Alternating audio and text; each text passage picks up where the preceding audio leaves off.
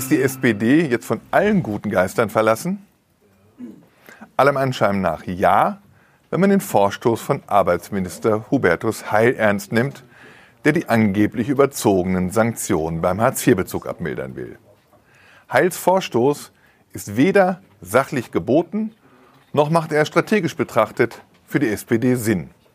So kommen die Genossen aus ihrem 15%-Ghetto bestimmt nicht wieder heraus.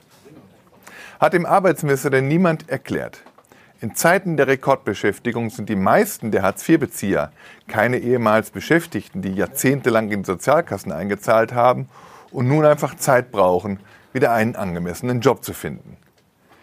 In Zeiten der fast Vollbeschäftigung beziehen zu einem großen Teil Menschen Hartz IV, die überhaupt erstmal an Arbeit herangeführt werden müssen.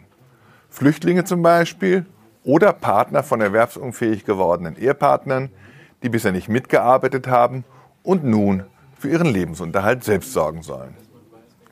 Diese Gruppen bekommen von der Allgemeinheit nicht nur ihren Lebensunterhalt finanziert, sie erhalten auch zahlreiche Wiedereingliederungsangebote, bei weitem nicht nur Sprachkurse, um an einen selbstbestimmten Broterwerb herangeführt zu werden. Wer sich diesen Angeboten unentschuldigt entzieht, soll nicht mit Sanktionen rechnen müssen? Das wäre auch und gerade bei jungen Leuten falsch, die der Arbeitsminister bei seinem Vorstoß offenbar im Auge hat. Wann werden denn tatsächlich Sanktionen verhängt? Wann wird die Grundsicherung gekürzt?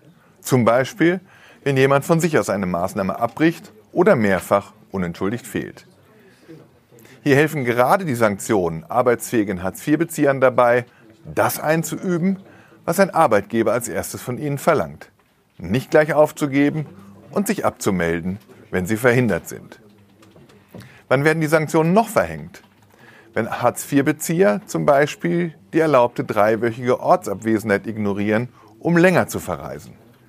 Dabei geht es in der Regel nicht um Urlaube im Sauerland oder auf Mallorca. Es geht ziemlich häufig um ungenehmigte Reisen in die Herkunftsländer der Hartz-IV-Bezieher. Und wenn diese einmal auffliegen, was selten genug geschieht, sollen sie nicht sanktioniert werden? Wenn es die SPD nicht sehr bald schafft, ihre Politik nicht länger an einem rein idealistischen Menschenbild auszurichten, wird sie nicht nur für Mitarbeiter in den Jobcentern und für die Betreuer in den Wiedereingliederungsmaßnahmen unwählbar werden.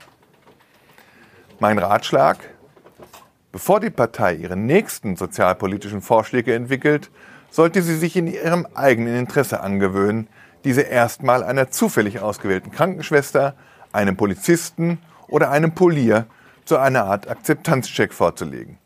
Vorausgesetzt, die SPD versteht sich noch als Partei der hart arbeitenden Bevölkerung.